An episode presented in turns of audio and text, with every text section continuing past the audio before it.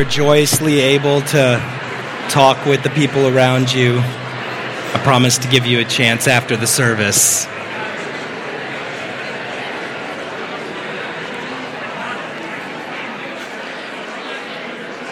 Let me go ahead and start off this morning with a bit of an apology. So, this morning, uh, my family this week caught a small cold, and it did nothing to me but affect my voice, which you have to appreciate the irony in that. Yes, uh, I've been praying the Lord gives me strength to continue speaking, but if my voice slowly gets softer through the sermon, it's, uh, well, you can pray for me in that, can't you? But we'll make it. Lord calls us to be ready in season and out of season. And right now, my vocal cords are out of season, but we'll, we'll see if we can make it through John chapter 21 anyway. Well, as we come to John chapter 21, you can turn there in your scriptures with me. We'll be reading the passage in just a minute. But we just finished John chapter 20, where the final verses of John 20 say, Now Jesus did many other signs in the presence of the disciples, which are not written in this book. But these are written so that you may believe that Jesus is the Christ, the Son of God, and that by believing you may have life in his name. Now, if that feels like the end of the book of John to you, uh, I understand. John's giving you the point for why he's writing. And so, chapter 21 here kind of serves as an epilogue to John's gospel. He's wrapping up some things in chapter 21.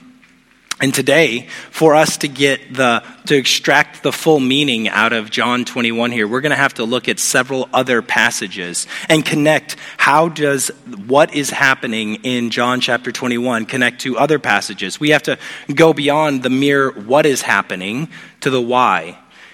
You know, I, I am not much of an English person. Uh, who in here loved their English classes? Who in here loved? Shame on you, all of you. I hate English. I'm sorry, English teachers. I know there are some of you out there. Uh, I really hated my English class. In fact, my claim to fame at one point was that I managed to never read a book, even through graduating college. Uh, Spark notes are a wonderful thing. I'm sorry again, English teachers. It is, in fact, true. Ask my wife. Um, see, here's the point I didn't understand why you needed metaphor, simile, figurative language. Look, if you got something to say, just say it. You don't need to put it in flowery speech. And yet, today, we're going to need to pull out some of those English skills. We're going to need to cross reference. We're going to need to think about not just what happened and what was the result of what happened, but rather the why and what are the implications of that. So you can't read the scriptures like you would read a car magazine. It's not just data points.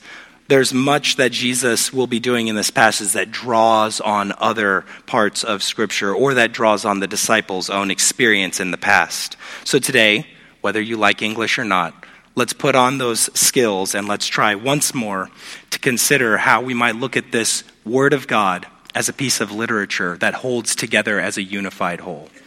Before we jump into God's word, let us pray together. Our Father in heaven, we praise you for the ability to come to your word this morning. Thank you that you have given us your holy word, which instructs us and teaches us, guides us, rebukes us, corrects us. Lord, I do ask that today you would gently bring us to the remembrance of things we may have already known but have forgotten. Father, I pray you would give me strength in my voice this morning to continue to bring your word to this church. Uh, let not the brokenness of this world affect the way that I bring your word today. Lord, we praise you once more for this congregation and this word. May your spirit have his work among us now. We ask in Christ's name. Amen. Well, turn with me to John chapter 21. Let's start in verses 1 through 8. After this, Jesus revealed himself again to the disciples by the Sea of Tiberias. And he revealed himself in this way Simon Peter, Thomas, the, called the twin, Nathanael of Cana in Galilee, the sons of Zebedee, and two others of his disciples were together. Simon Peter said to them, I'm going fishing. They said to him, We will go with you. They went out and got into the boat, but the night that night they caught nothing. Just as day was breaking, Jesus stood on the shore, yet the disciples did not know that it was Jesus. Jesus said to them, "Children, do you have any fish?" They answered him, "No." He said to them, Cast the net on the right side of the boat, and you will find some. So they cast it, and now they were unable to haul. They were not able to haul it in because of the quantity of fish. The disciple whom Jesus loved, therefore, said to Peter, It is the Lord. When Simon Peter heard that it was the Lord, he put on his outer garment, for he was stripped for work, and threw himself into the sea. The other disciples came in the boat, dragging the net full of fish, for there they were not far from the land, but about a hundred yards off. There are two things I want us to see in the beginning of this passage. Uh, firstly, Jesus re invites his disciples to follow him. And secondly, that Jesus reminds them to abide in him. Jesus re invites his disciples to follow him. And secondly, Jesus reminds them to abide in him. The disciples have gathered at the Sea of Tiberias. That's just another name for the Sea of Galilee. The Sea of Galilee, for some reason, has three different names in the scriptures, but it's the Sea of Galilee. Jesus had told them to go to Galilee. He instructed them through the angel at the resurrection Go to Galilee, I'll meet you there. And so the disciples, after seeing Jesus in Jerusalem, leave Jerusalem and they go up to where Jesus has told them. Now, whether they're there for a short while, a long while, we're unsure. Whatever it may be, they either got hungry or they needed some money. So what did they do? They turned back to the profession which many of them had been a part of before being with Jesus fishing. Simon Peter says some of the most unremarkable, words in the scriptures I'm going fishing. And sure enough, the disciples, as they regularly do, follow Peter's role. He goes out and he goes fishing. And this night, they go out and they catch very little, in spite of the fact that Peter, James, and John are very experienced and even professional fishermen. They catch nothing that night. And this passage goes on to show how Jesus shows up, tells them to do something different with their fishing, and they catch a large amount of fish. Now, this week I was explaining this passage and we were talking about it in my family, and one of my girls says, Yeah, I know that story. The passage goes on to talk about how Jesus will have a charcoal fire and have cooked for them. And yet, my older daughter, she, was, she said, You know, I don't remember that part of the story. And we went back and forth a little bit on this, only to realize we're talking about two different instances of basically the same thing. For you see, Jesus was recreating the very first moment he called Peter, James, and John. We see this moment where they're out on the water late at uh, almost before daybreak, catching fish, but they got nothing. And then Jesus shows up and they catch a great amount. This happens in John chapter 21, that's our passage, as well as Luke chapter 5. In Luke chapter 5, we're told that Peter, James, and John are in professional business together, being fishermen. They fished all night long, catch nothing. Jesus shows up, says, Hey, I need you to do something different. And they obey Jesus and they catch a large quantity of fish. There is great parallelism going on between what happens in Luke 5 and John 21.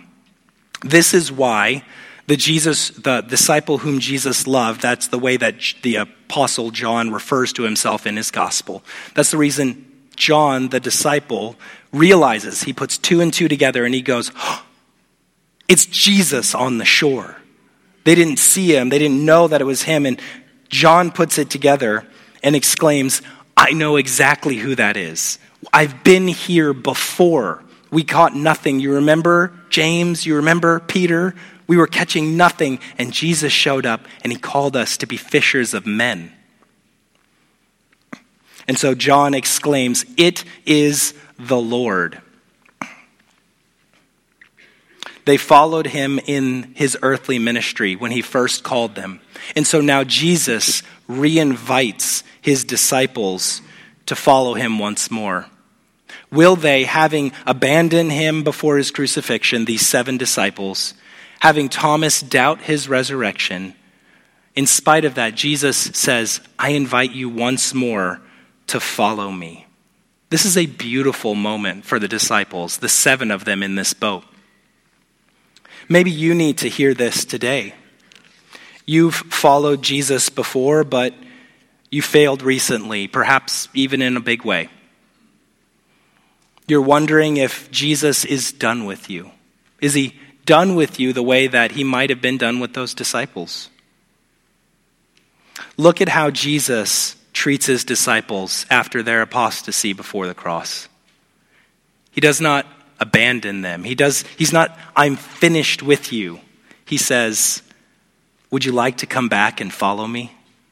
Would you be willing once more to leave everything you have and to come be my disciple?" This is the way that Jesus treats his followers. Regardless of why you feel like you failed, Jesus reinvites you to leave everything like you did the very first time and to follow him. I won't persist on this point, for we will hear this in more and greater detail even next week as we hear of Jesus restoring Peter. So Jesus reinvites his disciples to follow him. But secondly, he reminds them to abide in him. Peter, James, and John, as we said, they've been they're experienced fishermen. They know what they're doing. In spite of that, they've made their profession on catching fish, and they've obviously done well enough to grow up, to make a business out of it. In spite of their professional skills, they are unable to catch any fish this night.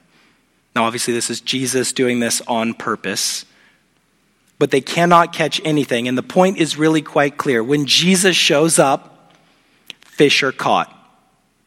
When Jesus isn't there, there are no fish that are caught.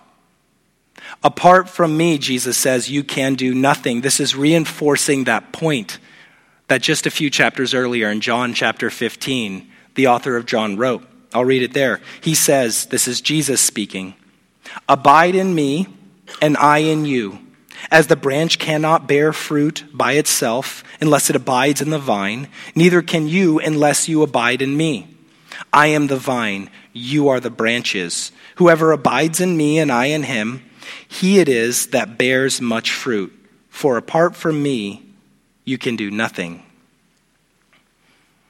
You see, the disciples' inability to catch any fish, and then Jesus arriving shows us we are dependent upon Jesus.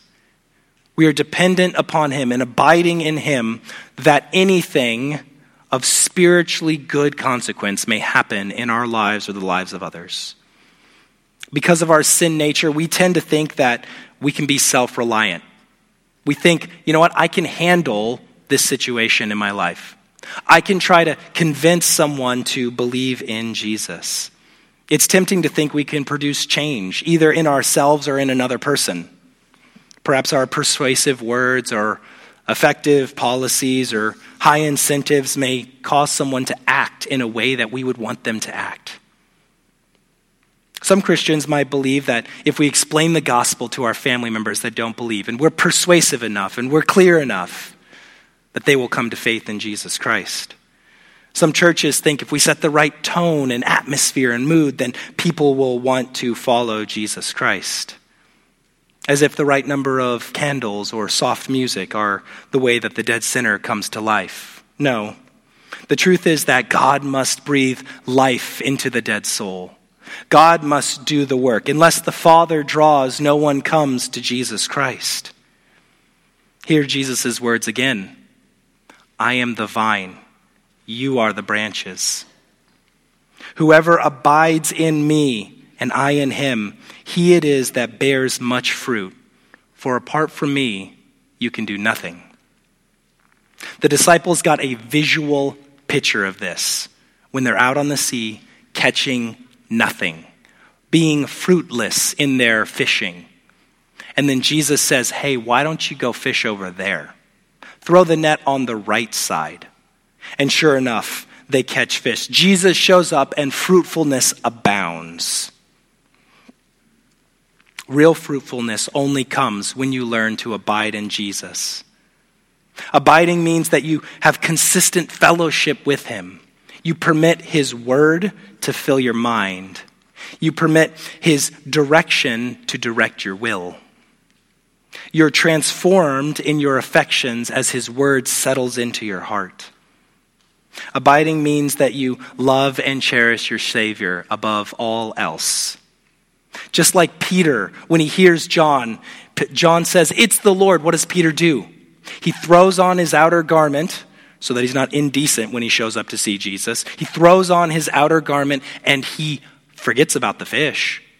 I mean, Peter's been struggling all night to catch something and he just abandons it. And he's like, Forget the fish. I'm going for Jesus. It is the Lord that I want. Peter jumps in and he goes to see his Savior. Do you want to be fruitful for your Savior? Do you want to produce 30, 60, and 100 fold what He has invested into you? Abide in Christ. Let me tell you the joyful thing that this is. To abide in Christ is not a tremendous work on your behalf, as if you must will it into existence. Abiding in Christ starts by loving Him, it starts by delighting yourself in Him rather than try to take on struggles and manufacture your way into spiritual fruitfulness, why don't you rest? Rest in the joyous love of your Savior Jesus Christ for you. Begin by delighting in who He is. Fruitfulness will come when you learn to do this, to fill your mind with the words of Jesus to direct yourself toward Him, to look upward to your Savior for all that you need. Spending more time enjoying Him than trying to do something for Him. Then those around you will see the soul satisfying joy of knowing Jesus. Isn't that what we're all looking for? Isn't that what the people around you really want? Something that satisfies the deep longings of their soul?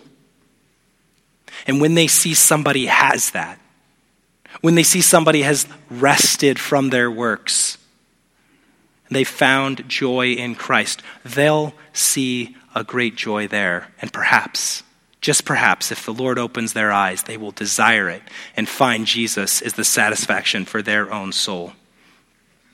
Abide in Christ, and you will live a fruitful life. Apart from him, you can do nothing. But it does say, whoever abides in me bears much fruit. Not maybe, not possibly, they will bear much fruit. Jesus has reinvited his disciples, given them a clear picture of why they need to abide in him. Well, what does it look like for those who will do this? If they take his reinvitation to become his disciples once more, to follow him in faithfulness, to abide in Him consistently. What does service look like? The rest of our passage makes this clear. Let us read chapter 21, verses 9 through 14. When they got out of the when they got on land, they saw a charcoal fire in place with fish laid on it and bread. Jesus said to them, "Bring some of the fish that you have just caught." So Simon Peter went aboard and hauled the net ashore, full of large fish, 153 of them. And although there were so many, the net was not torn. Jesus said to them, Come and have breakfast. Now none of the disciples dared to ask him, Who are you? They knew it was the Lord. Jesus came and took the bread and gave it to them. So and so with the fish. This was now the third time that Jesus was revealed to the disciples after he was raised from the dead. I want you to imagine a scenario with me here. You have the picture, the story from today. Jesus shows up, they catch a great number of fish, and then they arrive on shore, and we just read what happened. I want you to replace the figure Jesus here for just a moment. Imagine if it wasn't Jesus on the shore when they're hauling in this great catch. What if it was Tiberius Caesar? The Caesar of their day? What if Caesar was on the shore? What would have happened when the disciples hauled in those fish? Maybe Caesar would have seen their great skill in catching fish, and he would have hired them to be his fishermen. He would have rewarded their skill with a job. Or maybe Caesar would have seen that they hauled in a great number of fish, and he would have demanded that he receive some of it You brought in those fish. This is my land. I want you to cook for me and make me the fish. It's early and I want some breakfast. You know what Caesar wouldn't do? I guarantee you, Caesar would not step off his horse, make a charcoal fire, and cook them breakfast and invite them to come and have breakfast with him. That is not the way emperors act. Jesus is not like human emperors, though. He is different, and we praise the Lord. What is it like to submit ourselves to Jesus? For we sometimes have a fear of submission. What will it be like? If I submit to this person, will they treat me well? If I submit to these authorities in my life, will they take advantage of me? Same question might be asked for Jesus. What will happen if I submit myself to Jesus? Many of you are acquainted with the phrase from Lord Acton of the 19th century power tends to corrupt, and absolute power corrupts absolutely. This is true of sinful human beings, but not so of Jesus. Jesus is different, for he says, even in Mark chapter 10, some of you read this in your Sunday school class this morning. Jesus says, You know that those who are considered rulers of the Gentiles lord it over them, and their great ones exercise authority over them. But it shall not be so among you. But whoever would be great among you must be your servant and whoever would be first among you must be the slave of all. For the Son of Man came not to be served, but to serve, and to give his life as a ransom for many. Jesus does not use his authority and his position for his own benefit. Jesus shows up on the shore, starts a charcoal fire, and cooks his disciples fish. After a long night of them out on a lake trying to catch something. You see, Jesus is the resurrected Savior of the world. He is the King of kings and the Lord of lords. He is God in the flesh. No amount of praise, honor, and glory would be too great for him. He rose from the dead, conquering sin, Satan, and death, and now he comes to the disciples and he cooks them a meal. Do you see the gentle and lowly nature of Jesus Christ. The gentle and lowly nature of the Almighty second person of the Trinity. We do not have to be afraid of Jesus' authority. What will it be like if I follow him? If I leave all that I have and I go after Jesus, will he treat me well? Yes, he will, for he is gentle and lowly. Now, this doesn't mean that following Jesus won't be hard, it will be hard. This doesn't mean that following Jesus will be free of pain. There will be pain in life for following Jesus. But come whatever may, you will have a king who will bow low and meet you in your suffering. He will meet you in your pain and in your sorrows. Do you want to know the sure assurance of this? For he died on the cross for you. He was willing to be very lowly and even die on your behalf. Just like Jesus provides for his disciples that night on the sea, he says, Come and have a breakfast. Your king, your Lord, your master will provide for you. Yes, submitting himself, submitting yourself to him means following him in whatever he calls you to do. But he will provide for you all along the way.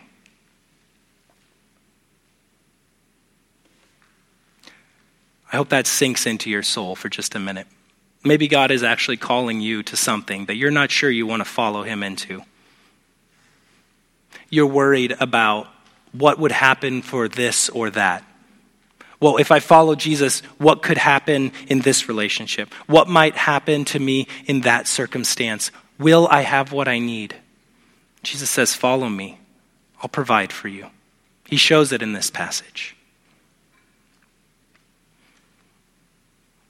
Then we see in verse 12, it says, The disciples did not dare to ask him, Who are you? Who are you, Jesus? This seems like a strange question to us. We are so accustomed, I think, to thinking of Jesus as the resurrected Savior. We regularly think of him as the divine second person of the Trinity. And yet the disciples here have a moment where they see the resurrected Jesus, not ascended to military authority, reigning as Messiah yet, but as a humble servant. And they're going, Who is this? You see, they get a moment to peer behind his humanity and see his divinity and his control over the seas once more. There's a familiar nature to Jesus, and yet an unfamiliarness to him. They don't dare ask him, Who are you? because they also know the answer to that question. He's Jesus. He's the one we followed for three years. I know him. But I also feel like he's so different from me. Your risen Savior is exalted. If you believe in his name today, your risen Savior is exalted and stands above the heavens. He does laugh at his enemies. He is unlike you and me. And there is an uneasiness we might experience when we get a glimpse of his power. It would even cause us to tremble before the God who made us. But you know him, don't you? You know it is the Lord, the one who stooped low to rescue you from your sins. He became a servant of all.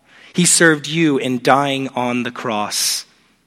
And even in his resurrected power, he is gentle and lowly to his people. Some of you here delight in the power and the justice of God. The thought of God getting vengeance upon his enemies excites you because you want to see God victorious. The day of God's wrath coming, you think, Yes, Lord, let it come, for I want to see you enthroned on high. Let your enemies be trampled under your feet, for you must be exalted. The coming of wrath upon sinners, it does not unsettle you because you see the goodness of your God in his wrath. If that's you, you probably have no problem calling sin for exactly what it is. Sin is sin. We'll call it straight. And you're probably hard on yourself when you sin against the Lord. So, to you, if that's you, I want you to see a different side of your Lord in this passage. Do you see his gentle and lowly nature? He is resurrected and crowned with power and authority, but he uses it to serve his disciples. It is good for you to see God high and lifted up on his throne. But don't miss that Jesus also stooped low and he cooked a meal for his fellow disciples. Maybe for just a minute, for just a minute, stop looking up for your God, thinking he's always enthroned in heaven and that's the only place he resides. You might need to consider looking down at your feet and remembering the same God who's enthroned in the heavens is at your feet. He washes the disciples' feet, He cooks them a meal. The God who you serve is the God who serves you. What is it like to live under the authority of Jesus? It is to live under the authority of a king who serves his subjects. He is a good king. He is a gentle and a lowly king. So, in this simple passage where fish are caught and Jesus eats a meal with his disciples, we see there's much more going on than just catching some fish and eating some breakfast. Jesus says, Will you come after and follow me once more? Learn to abide in me. Delight yourself in me and I will provide what you need. I will take care of you. May we see the Lord in such a way that we would follow after him once more, learn to rest and abide in him, and receive all that we need from him. Let us pray. Father, thank you for being gracious to us beyond our understanding. If we had been in your position, we would not have been so long suffering or sacrificial. You know our every action and every secret thought, yet you have loved us in your Son.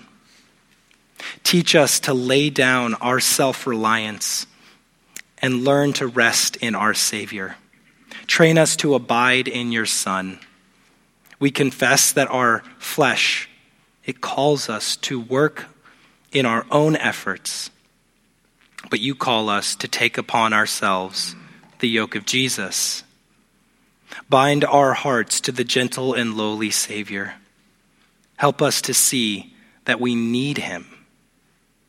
We ask this in the name of our Savior, Jesus Christ.